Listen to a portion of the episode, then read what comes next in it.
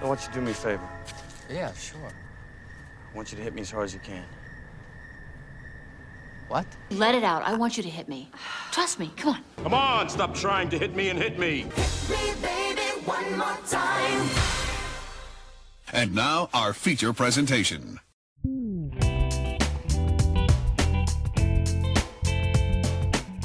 Welcome to Hit Me One More Time, the Nostalgia Reflection Podcast, where we look at the things that we loved when we were younger and ask the question, is this good? I'm David Luzader, and with me, as always, is Nick Shermooksness. Nick, hello.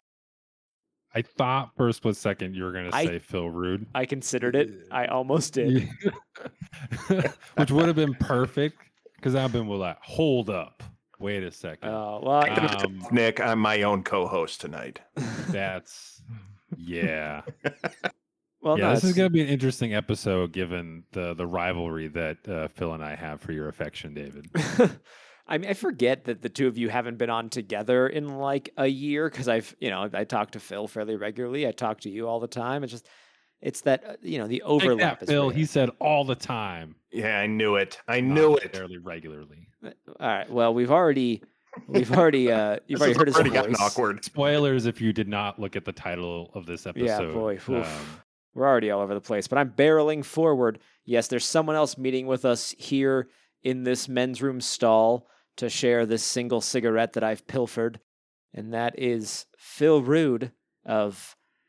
Oh wait, no, Phil, don't tell me it's um. Oh boy. It's the Austin Austin podcast, right? The That's- Austin that's show. the that's what everybody calls it. Yeah, it's. uh I'm. Uh, I'm. I'm the Ed McMahon to Austin's Johnny Carson. Um, Hey, you know. No, it's Yes. uh, the, the picture show, which you you guys just wrapped up your second season. That's very exciting. yeah, just uh, Hmm. just put a pin in season two. We're taking a little break now. Any idea what's on the horizon for season three?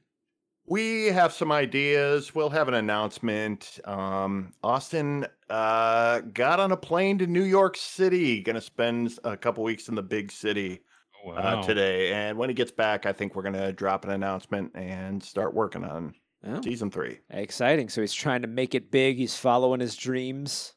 If he can make it there, he can make it most places. Uh, very. So just out of curiosity, their their show has breaks. Do do we ever have a break, or is this we're just gonna? oh, you're doing this forever. No, this is an, Okay. an endless. You guys are ambitious. I'm mean, pretty I- lazy. I, w- I was I was convinced, you know, given that I've been in a jail cell for for about a year now, a little over a year now, and I the shackles and all that. But I just wanted to ask if there was a break. Maybe we'll be one of those podcasts that like gets to 100 episodes and we're like, uh, this was the end of season one because we want to take like two months off. But probably not because I, A hundred episode season. yeah, I have an addiction that must be constantly fed by creating content into the void. The void. Speaking of the void, that transition doesn't make sense at all. but Phil, you brought a you brought a topic this week. You brought us a movie, and I'm realizing that I don't have the show notes up, so I'm going to keep vamping uh, while I'm pulling them up here. It's a movie. It's a Disney movie, surprisingly, despite all the curse words and uh, other adult themes that appear in this movie. That's right. It is the Journey of Natty Gann. This 1985 Disney film follows the eponymous Natty Gann, a teen girl who lived during the Great Depression. Not really. I mean, it's a it's a fake movie. I mean, not, it's a real movie. The Great It's a- Depression never happened. Yeah, the Great It's a Depression. fake movie about a real person. Wait. Yep. Uh, after her father moves across the country for work, Natty takes off after him, befriending a wolf. It's not actually a, a wolf, and uh, Cusack, but not Joan, along the way. This is the part of the show where we share our own personal histories with the topic. Phil, you brought this here. What's your history with the journey of Natty Gann? Why'd you want to bring it? I, you know, it's not it's not Batman Two. It's a little bit of a departure from that. I was really close to finishing off the 90s uh, uh, Batman saga, but um, I went with this one instead. This is a movie I saw when it came out when I was 10 years old. Uh, I saw it on home video because it's a nice, wholesome family adventure, which is actually a lot darker than I remember it being. But um, we we saw we rented it uh, from our local video store, and then I don't know how long they did this, so I don't know if this was still going on when you guys were kids. Disney used to have like a Sunday night movie every week on like ABC. So there would be a lot of times just some made for made especially for that time slot, made for TV, uh, real schlocky dumb movie. Um, but once in a while they would throw like a classic Disney movie like the Apple Dumpling Gang or something like that. And uh, one time they played this. They played this when it was still a fairly new movie and my family uh because we didn't have a lot of money to buy movies we recorded it off tv and so i saw this movie like a ton when i was a kid um probably all through me being in junior high and then like probably a little bit into high school and then i'll bet i was trying to think of the last time i saw this movie if you told me that i have not watched this movie in 30 years i would believe you I just one day never watched it again and almost never thought of it until very recently. Um, and then I was like, I wonder if that movie is still good because nobody talks about it. Um, and and so when you asked me to come back on here and pick a topic, I was like, I'm going to revisit this movie that I saw a ton and then not at all. Never just again. I just like just cut this movie out of my life for some reason. Um, so I thought it'd be a good opportunity to revisit it. Well, that's the whole point of the show here. I had certainly never seen it. I had heard the title, um, and it like stuck with me because like Natty Gann is an interesting name. It's an interesting. odd name, yeah. Yeah, it's a combination of words I hadn't heard before. But even then, like, if you had asked me to name this movie before, like, I watched it earlier this week, I would have been like, uh, I, I, you know, the something Natty Gann, just something with Natty Gann. I would not have been able to form it. And if you asked me the plot, would have been out entirely. Never had any idea what the plot was. I thought it was older than 1985. I didn't realize that it came out then. Um, so this was all brand new to me. Nick, how much did you watch Natty Gann growing up? Zip zero zilch. Um, yep, that's it. Literally, I had no idea this film existed until Fa- Phil Fall Phil brought it to the table, um, and that is it. I could keep vamping, but I think that we really want to get to the heart of the discussion. You know? Yeah, which is the history. Well, we already get to our histories, but the world's history of the topic. Nick, I see here you have a long, beautifully written. It's quite funny too. I read it. I, I can't wait. I think our listeners will laugh. They might cry. They're going to learn something about this movie and themselves. So, can you tell us about the world's history with the journey of Natty Gann? God, that's a lot of pressure. Uh, um, the history of the journey of Natty Gann is pretty bare bones. It was a film produced by Walt Disney Pictures and released by Buena Vista Distribution. Insert laugh track there, I guess. Uh, it was directed by Jeremy Paul Kagan. Uh, it stars Meredith Salenger as the titular Natty, as well as John Cusack, Ray Wise, and Scatman Crothers. Uh, fun fact this was apparently Scatman Crothers' final theatrical appearance before he passed away. You might also know Crothers from The Shining, and I also never knew this, but Jazz from the Transformers cartoons of the era. And like, I didn't go and look for confirmation on that. I just like the second I read that, I could hear Jazz's voice in my head, and I was like, oh shit. Right there. There was another exciting appearance. Um, yes, Nick, I also looked up the history of this film, and there was not much. So don't nobody accuse Nick of being lazy. think- I, I think the, the way Phil put it was that this was like something that that Disney, you know, put out on a Sunday, you know, afternoon, like no drama, no no whatever. It's just they made a movie and and put it out there and it exists. Yeah. Yeah. Not a lot was documented of its making. Um, despite John Cusack being in it. I don't know what that would mean. But there's another famous person you didn't mention in here, and that is Jed, the wolf dog. And oh, I, yes, I, true. I mentioned Jed only because, and this will mean more to Phil, but Phil, uh, Jed was the the dog thing from The Thing. Oh, no way. Yeah. Oh, cool. I I had no idea. I was I mean, we've got carryovers from two of my favorite horror movies of all time. You got Scatman Crothers and Jed. Um, this Two is- this is powerhouses in one film. and and I mean, if you're going down the whole uh, um, mind twist, uh, psychedelic nightmare fuel, you've got Ray Wise, who is uh, the dad of Laura Palmer in Twin Peaks. Yes. So he's always like mourning a daughter every time I've seen him in something. um, and there, there's a boy. This is like a, the hub of weird connections to to other horror things. Well, and John Cusack was in I I can't remember the the title, and I I dare you, listeners, to try to remember it as well. Some movie about a haunted hotel room that I think Samuel Jackson is in. I know exactly what you're talking about. Um, it's like 1408 or something like that. Room 1408. 1408. Wait, isn't uh, wait isn't 1408 also the Marvel comic? 1602. Ah, dang it! Why did I think it was 14?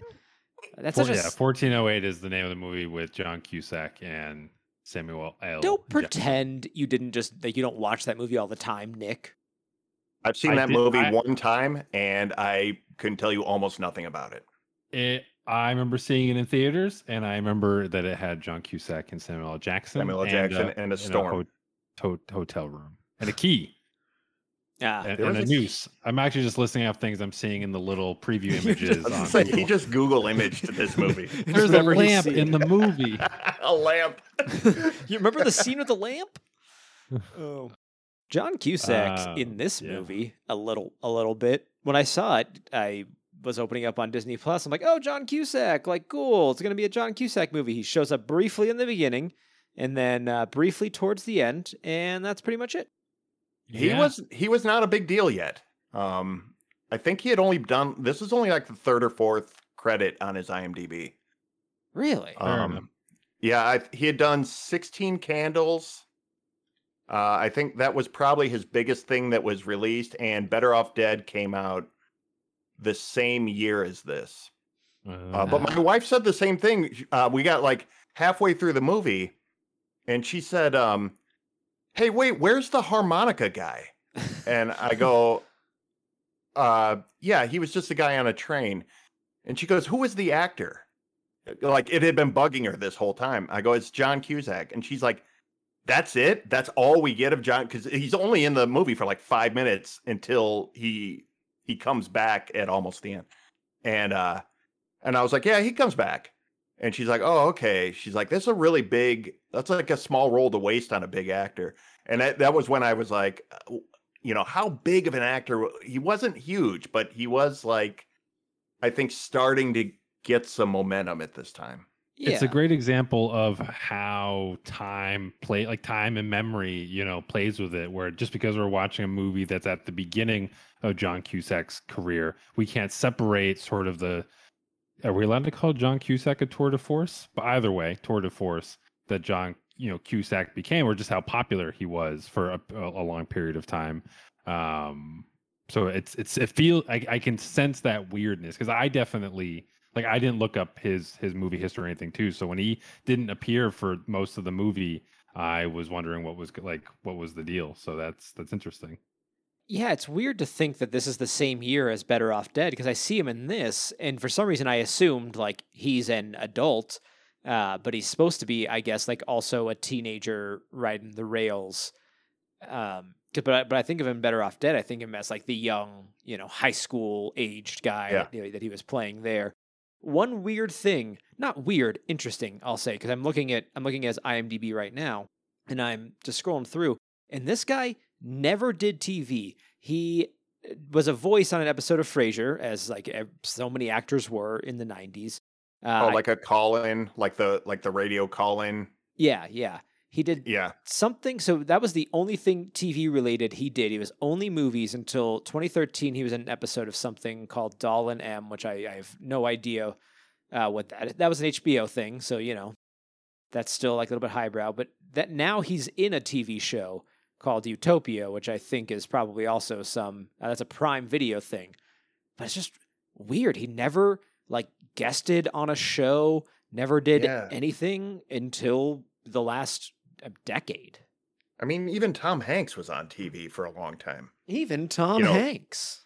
Like the uh, like the, you you you hold it like who's our greatest actor and and you know everybody always eventually circles around to like Tom Hanks. Uh, Denzel Washington was on TV. You know, like the, these these powerhouse actors. Yeah, John Cusack skipped TV. That's really weird. And look what it's done for his career, because I can't name any John Cusack movie of the last 10 years. That's not his fault for not being on TV. What is John Cusack doing now? What? He's, a- waiting for the Natty Gann Yeah, reboot. exactly. I was going to Um, say he's waiting for the se- where he- where he's going to play the Ray Wise character. yeah. But no, he's the Scatman Crothers character. He'll be the he'll be selling pots and pans in uh in the shantytown flea market. Yeah, this was a, a pretty good depiction of um, like depression era life, though, and that's one thing I was reading. Like the movie got praise for as well. Is they did pretty good of actually, you know, showing you kind of what it was like or making it feel real to the time period, at least. All these people being sad and and destitute. Oh, for Did- sure. I, I think there was a lot of like socioeconomic stuff in this movie. I was really surprised. Like, uh, this movie is uh kind of still relevant because there's a lot of income inequality and class structure stuff kind of just woven into this really simple Disney family movie. It's it's really strange to look at it now and go, this is kind of heavy for a, a kids movie. Right. Yeah, I, I actually was a bit surprised. It really didn't. I mean, for 1985, uh, I feel like a movie. If Disney, not that Disney is above controversy, right? But I feel like if Disney was to release a movie like this now, where it shows like police like are evicting people and and all of that, that it would get a lot more flack nowadays than. And I, to be fair, I don't fully know, but eh, how much flack it maybe got back in 1985. But I feel like given the current discourse, that this movie would have. Well, I think they were being Reds- accurate to the era. You know, that was Right, right, that, that stuff was happening back then. Like I don't I don't think they were they were making any sort of political statement about the time. And I think if you're making a depression era movie now, unless you were drawing like clear parallels between, you know, now and then, um, I mean that's just, you know, that's how it went. People had homes and then the next day did not. Did not, yeah. It was a yeah, there's a lot of like heavy not always dark, but I mean there's one sexual assault scene that was Dude, that I did not remember parts of this movie, and uh, and that was one of them, and it really, really shocked me to see it today. I was like, this movie is so much darker than I remember it being. And also, like, I mean, let's just obviously start off with the caveat that rape and sexual assault is awful bad, should be done. But like, what what was the guy's plan? Like, he's driving a vehicle with a wolf in his back seat. And like, did he just expect her to go along with it? I mean, props to Natty for freaking fighting back. But like, I mean, she's a small, yeah, you know, she's supposed to be like 15 years old, but she looks, you know, younger than that. She's not necessarily a physical force herself. Like, oh, I don't like thinking about it or talking about it, but you know, he was trying to force himself upon her physically, and if thank thank God Jed was there. Jed.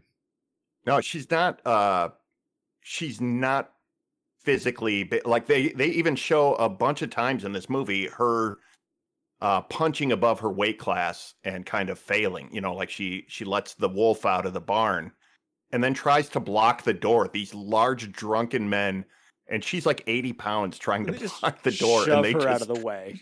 Like she's nothing. yeah like no problem she can't pull herself up on the train she's trying to to fight these bigger battles than her and it is like oh i'm i'm so glad that wolf was able to bust through that back windshield because uh it, yeah it's been proven time and again like she cannot hold her own against Right. uh she's just she's just like a tiny little thing um but man that whole scene is just so it's so dark and so uncomfortable.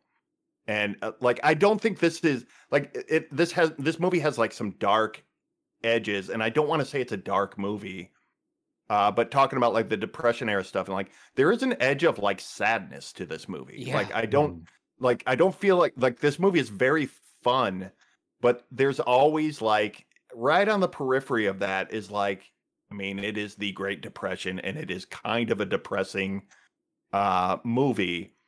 And I think the only time they get away from that is when they they get out and show them walking on the road and just like they photograph landscapes so well in this movie that like it actually like kind of takes you out of that for a you get a little respite from it in the middle of the movie. You're like, oh, this is beautiful scenery. This is shot really well. Yeah. Right, her face um, stays- stays remarkably clean despite basically being on the run for God knows how long it takes to get from Chicago to, to the Pacific Northwest via Colorado. yeah, apparently. she's going south and the longest possible route. They're playing Ticket to Ride out there.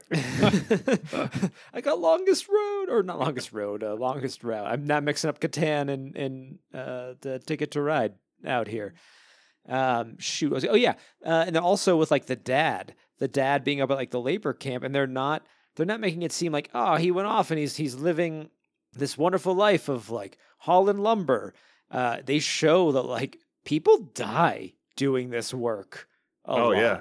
Uh, but it's it's the work he can get right, and he early on he almost does the Disney thing of like I'm not going to take this job because I have a daughter and I'm gonna you know I'm I'm gonna figure it out here. And then he takes a look at like the other guys around him and realizes like if he doesn't take this job, he's gonna be like them, and there's no hope for him or his daughter at that point. So he has to abandon his child and go across the country.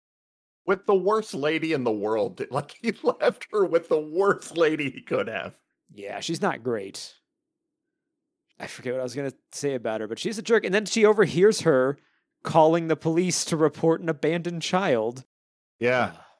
Yeah, it's all such a um the the the thing that struck me about I think this rewatch and this kind of illustrates it perfectly is that beginning segment right up to where she runs away is how quick everything happens like the the turnaround from uh he's like this movie opens it's a disney movie that opens with a labor meeting a, a an organized labor meeting. Like it's like why why is the disney movie opening with a union meeting? Uh, when did, but Uh, it's when did Not Newsies come out? now. it's not at disney no. Um but like it goes from that to from he's like a a a fighter for the the working man to you got a job you got to leave uh i got to find someone to take care of my kid. I found someone he leaves town she almost immediately turns around and reports it I mean, and, and it's just like there's there's every scene is just like there's no transition to it there's no like gradual nature to it.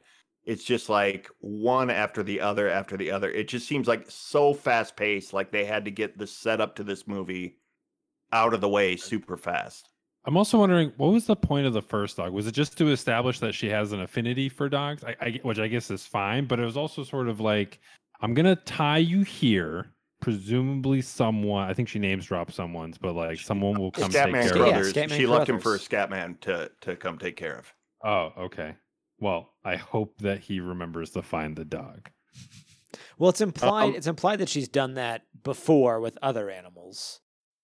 So, It's true. It's true. I mean, yes. Yeah, I, still cou- I couldn't quite figure it out either, but I think it was just that to establish like, oh, she loves animals, she loves dogs. And Fair they enough. love her because later we're going to show you a very real looking dog fight. Uh, yeah. How do they film something like that? I, I don't know. And I was trying to look it up, and there's not like, as we've established, there's not a ton about this movie out there. So I couldn't find anything about that. I'm just like hoping against hope. Like, it's not real because there's also the scene with the fox. Um, I I, sh- I meant to check Oh, at, yeah. at the end credits. Like, Wait.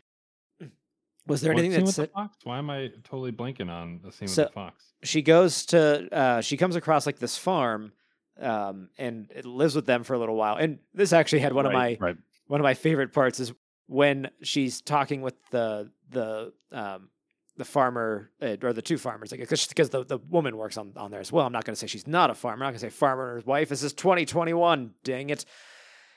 Ugh. Anyway, uh, when she's talking to them, she's like, I I'm traveling out there with a wolf, and the guy's like, No, you're not. No, stop Straight telling. up calls her a liar. Yeah, stop telling you're a lies. liar. And then, like huffs and like slams the door. Wolf ain't nobody's friend. You must be seeing things. It's true. You're a liar, kid. I am not. Leave her be, Al. Wolf.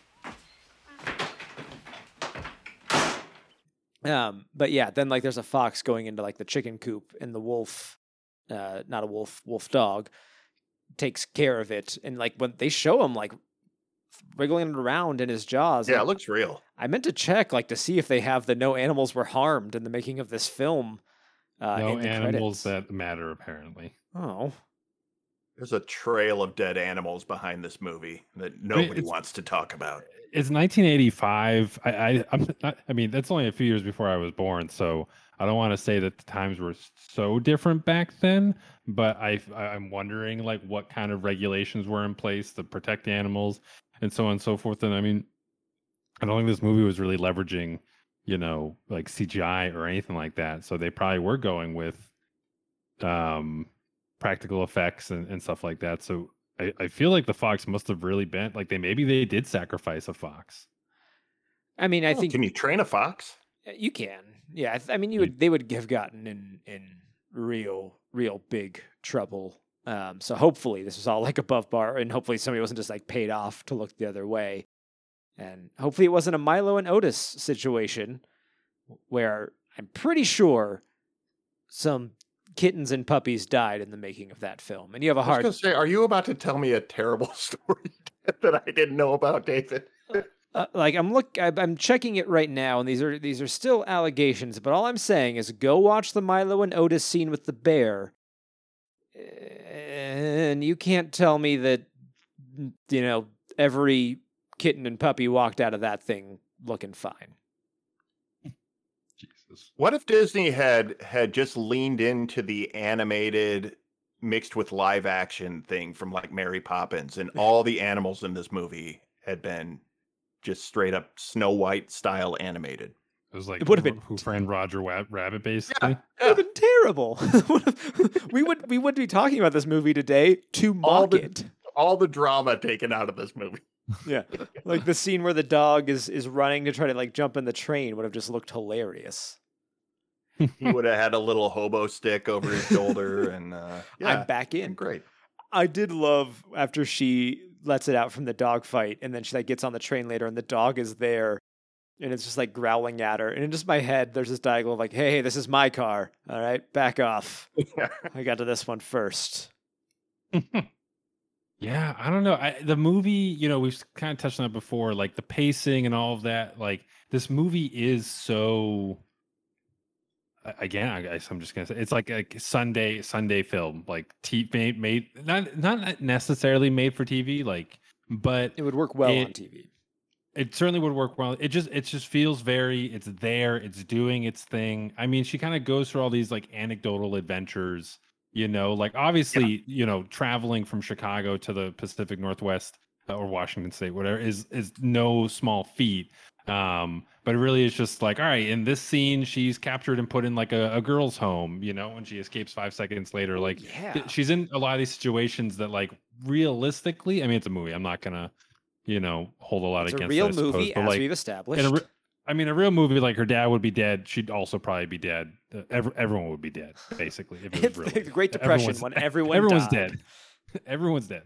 Um, you know, but it but it really was just sort of like here's a, a list of ten things that she can go through on her way to the Pacific Northwest. She went through them. Some scenes, were, you know, were entertaining. Like I don't think the acting was ever bad, it, but it still was just sort of like boom, boom, boom. And I mean, even when you get to the end, spoilers, the movie ends.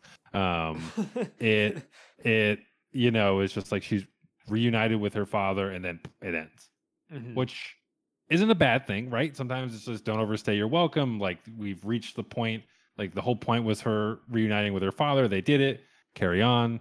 But still, just like eh, taking that with the whole of the film just made it feel very perfunctory, if that makes sense. Yeah, I'm with you on that because it, it is. It's a time where like there's times where the pacing is kind of weird. Um, like as we said Yeah. in the beginning, all this stuff is happening like really, really fast, and then it'll just slow down for a while, like in the middle, and then like stuff will happen again, then it's like slows down again, and it when it goes between the two, it just gets a little like it like that's why it would work well in my opinion, on like TV. You know, you can just like throw commercials in there. You catch it when you catch it. You're not super paying attention to it. Um, eh, but watching it, you're right. It's like a series of events happen to her, and everything gets wrapped up with a neat little bow. Um, John Cusack gets a job.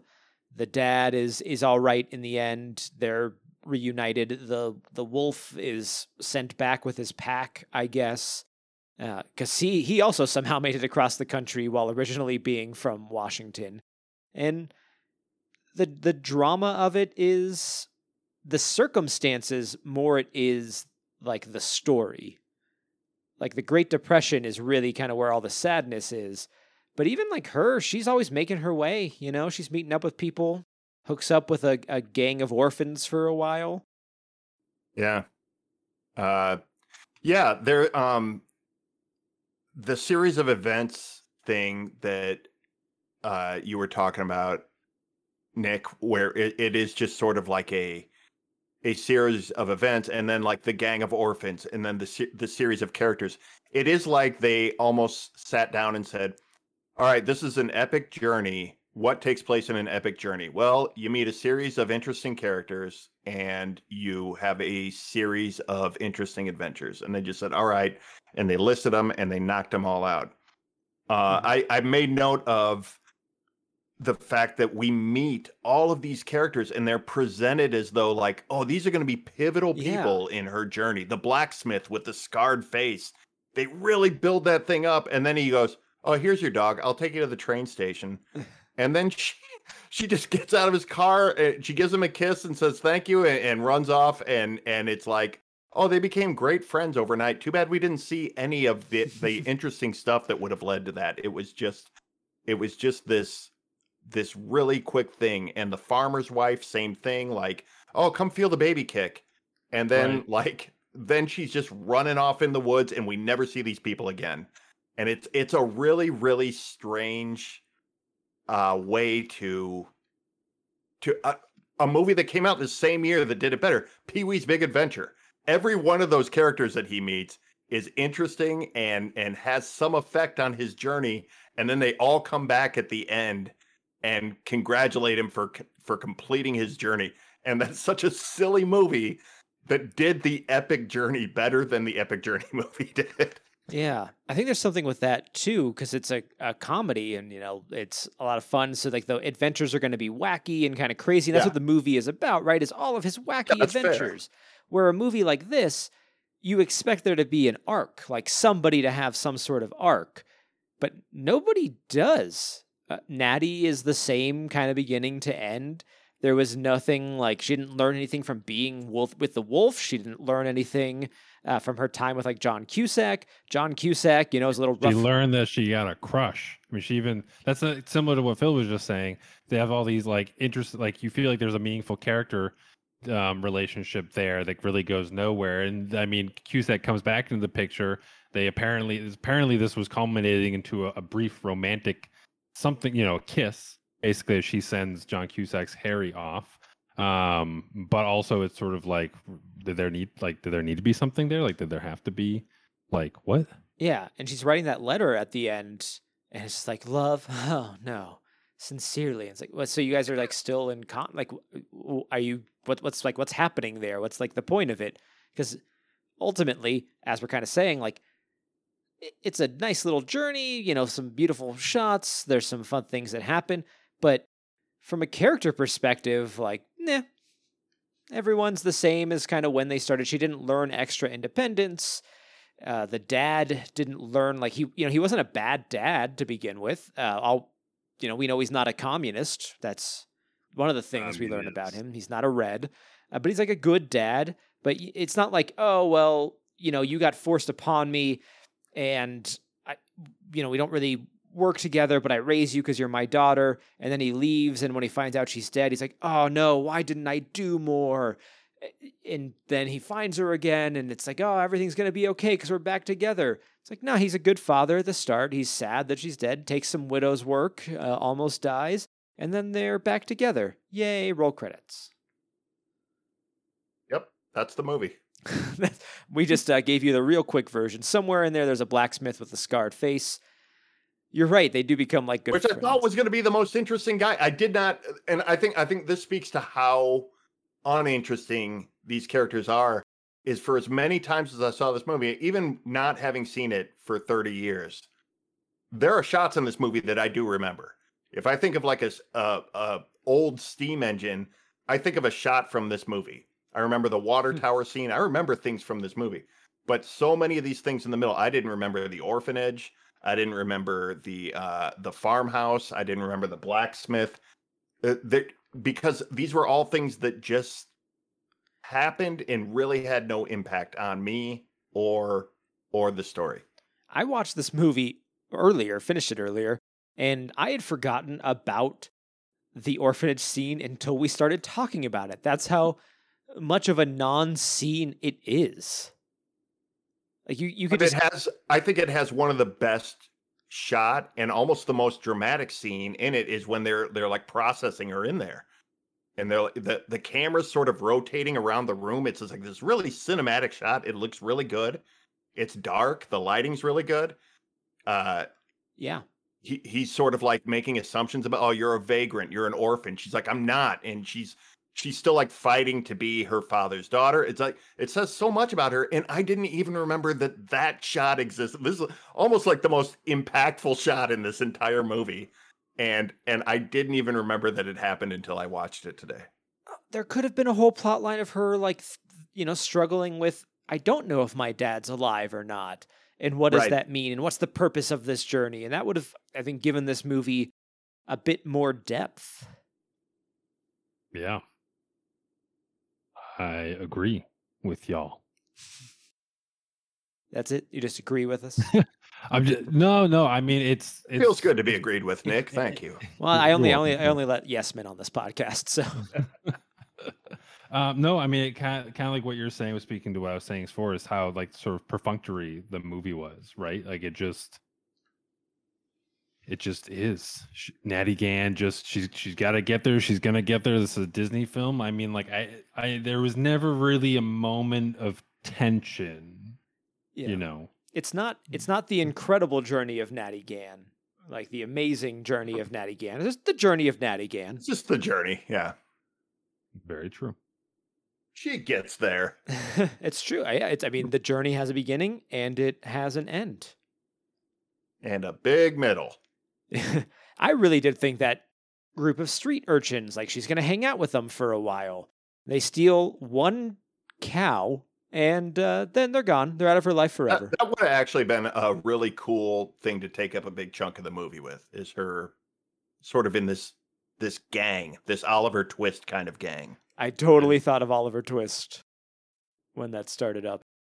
and I think, but I think it's also again because like any one of these scenes, you feel like realistically, I mean, she's got to be starving or God forbid disease ridden or something. Like, I mean, she's traveling, you know, basically with nothing through the wilderness, often more often than not. Um, so any one of these places where she gets holed up, like she really should be there for a, a long period of time, and otherwise, it's just sort of nope. This the the scene serves to be a stopping point to the next thing.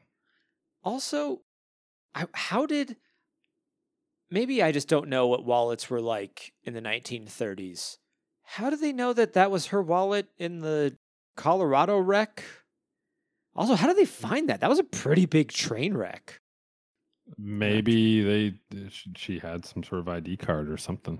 It was the depression. The first thing they're doing is looking for wallets. Everybody's trying to scrape up every single dollar they can. I don't know. Maybe she had a library card in there. Yeah. What other form of ID would a, a child have? in the 1930s, according the to 1930s. my understanding of the 1930s, uh, is that it was a lawless time for children. You could just wander the streets in gangs, stealing kind cows. of that way. How Yeah. old is Natty? She, I think I read she's supposed to be like 15. Okay. Because by the by the end of the movie, and and really throughout most of her traveling, I can see that. But at the beginning of the movie, she's treated like a younger child. Yes. she's she's like us. I would think a 15 year old in 1935 would be smoking openly, not sneaking off to the men's room uh, to hold a a really sad looking cigarette like a joint, like with two other kids who clearly don't know how to smoke. Uh, and like her friends are like playing stickball in the street, and everybody looks like a little kid. And then, like, I don't know, I don't know if she's 10 or if she's 15, and I don't know if Cusack is 18 or 25, and it makes the kiss at the end either okay or very problematic depending on where they each fall in in their range because i just think the story like cusack's telling a story about like oh i was in san francisco looking for work four years ago. It's like well how old are you? Were you were you 13 then?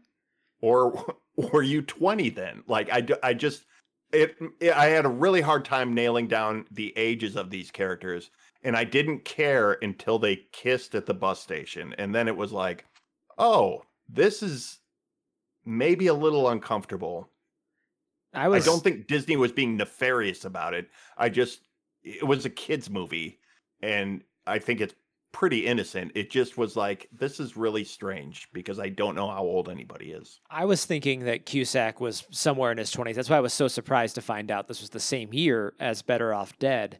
And uh, doing a l- little reading in while we've been recording here, um, Cusack, when this movie came out, was 19. Uh, and she, when this movie came out, was like 15.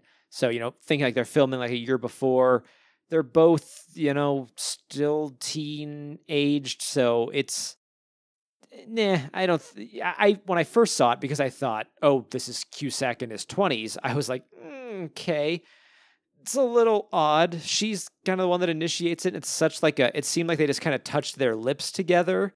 You know, it seemed like there was almost no romance to this kiss whatsoever. Yeah. That I was willing to just kind of like be like, yeah, okay, but you know, seeing the ages, it's like, uh, all right, okay, I I guess it's fine. Yeah, I know she was old. Uh, she's like I think 15, like you said 14, 15 when they filmed. I, but I just figure, you know, a lot of times like uh kid actors like will play younger than they are if they look Mhm. younger like Meredith Salenger uh still looks young. Like she's uh early 50s now, I think. Yes. She's a, she's very youthful looking face, so it makes sense that when she was 15 she could have played a 10 or a 12 year old Yeah, that- fairly well, plus being super small. That Patton Oswalt's a lucky guy. He is. Do we have anything else? Uh, go ahead, Nick. Modoc. I don't know. Oh. I didn't. I didn't have anything to add. She voiced Supergirl and Teen Titans Go to the Movies. I see as I flip through her credits here. Is there anything else that we haven't talked about with this movie that anybody wants to bring up? Uh, honestly, I, I don't. I don't think so. Yeah, we've covered quite a bit of it. There's not a lot there. I mean, like we basically did a synopsis, synopsis in you know a minute.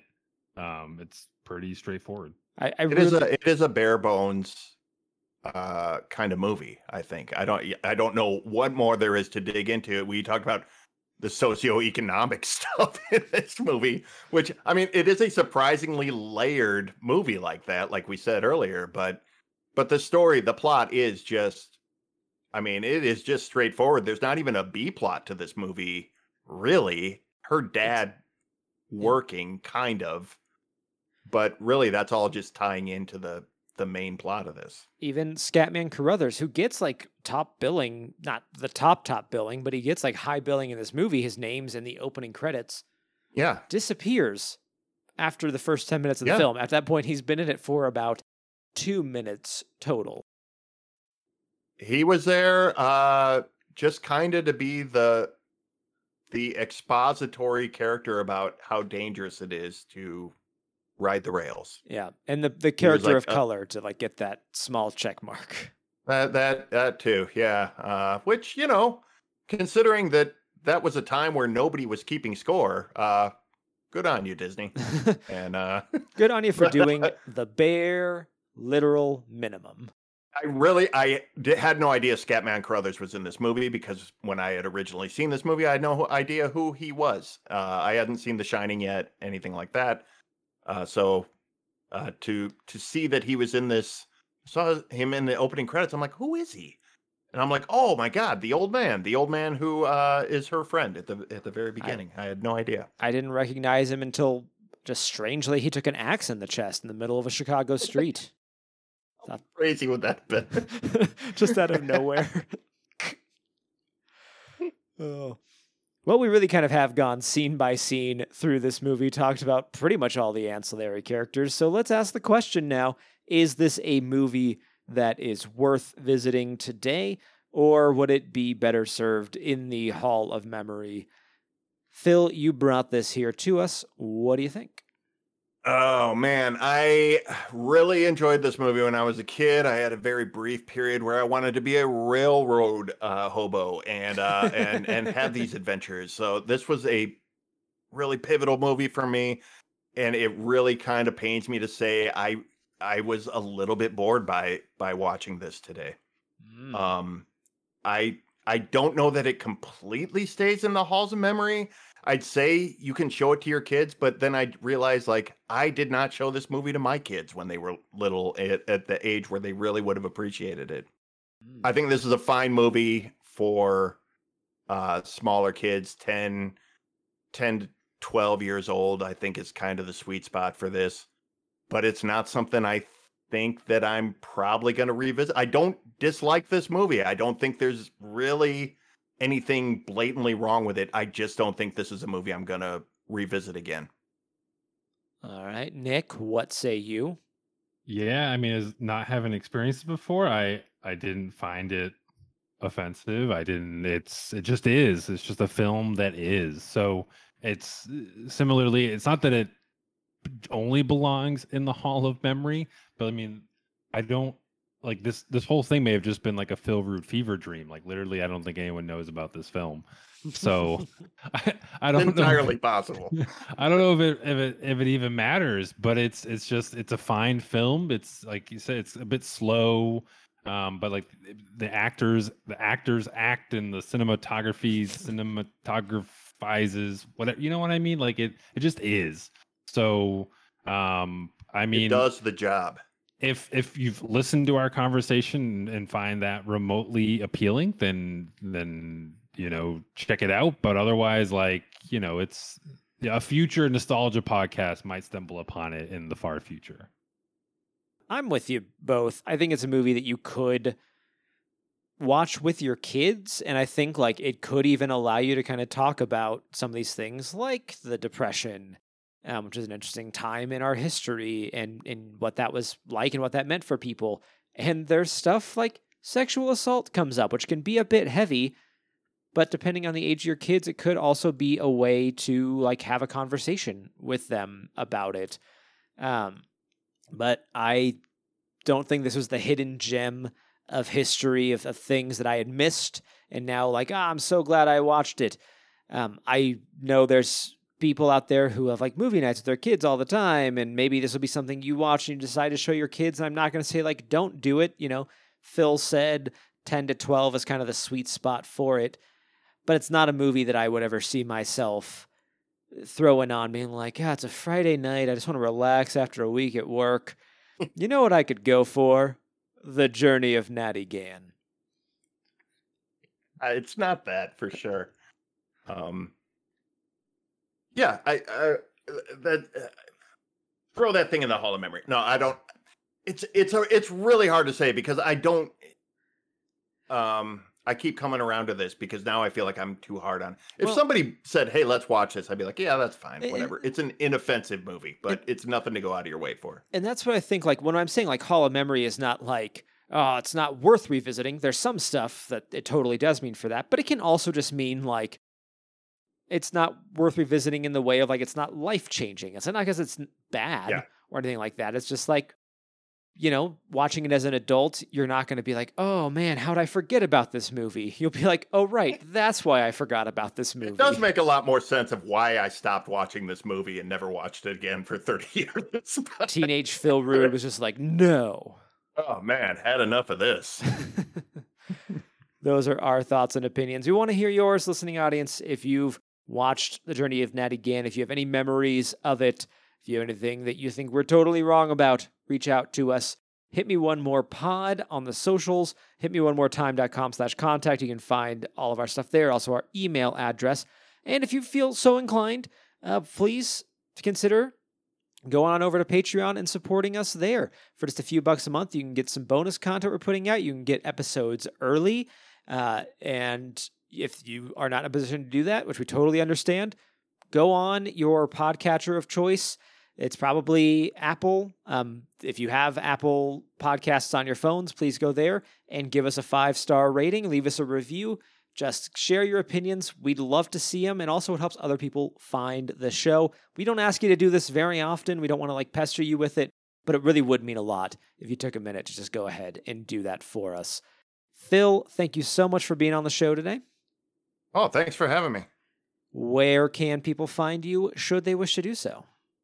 You can listen to my podcast with uh, actually it's Austin's podcast, but I'm also on it. It's the Picture Show with Austin and Phil Rude. We review movies anywhere you get uh, podcasts. Uh, you can also find the artwork I do for that at philrude.com, and you can get all my social media links from there too. Check him out. Nick, always great having you here. Likewise, David.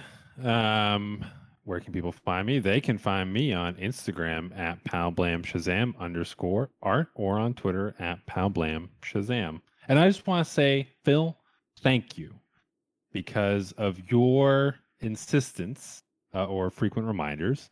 Um, you know, th- it feels like a long time ago now, but um, you know, the fact that I actually have a somewhat active art Instagram, uh, I'm going to credit to you.